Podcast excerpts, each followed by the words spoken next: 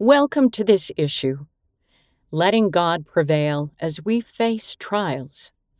In this issue, Elder Dale G. Renlund of the Quorum of the 12 Apostles writes about Job and the traumatic, life-altering challenges he faced even though he was a good person.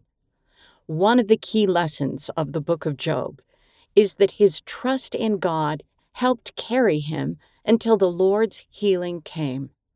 Elder Renlund testifies, Jesus Christ loves to restore what we cannot restore, heal wounds we cannot heal, fix what is irreparably broken, and compensate for any unfairness we have endured.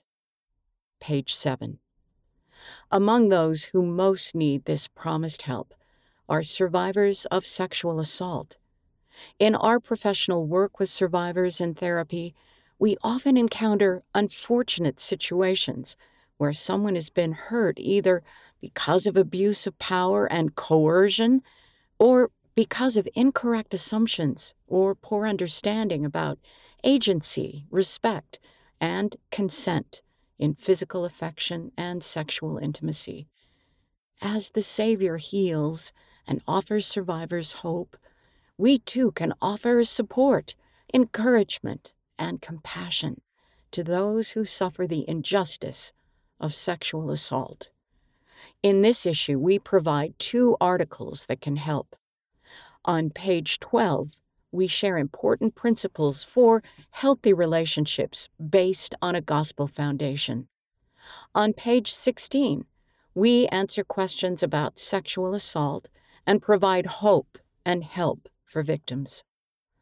Because we have seen the pain and trauma associated with assault, we pray that a time will come when no one is subjected to unwanted sexual contact of any form.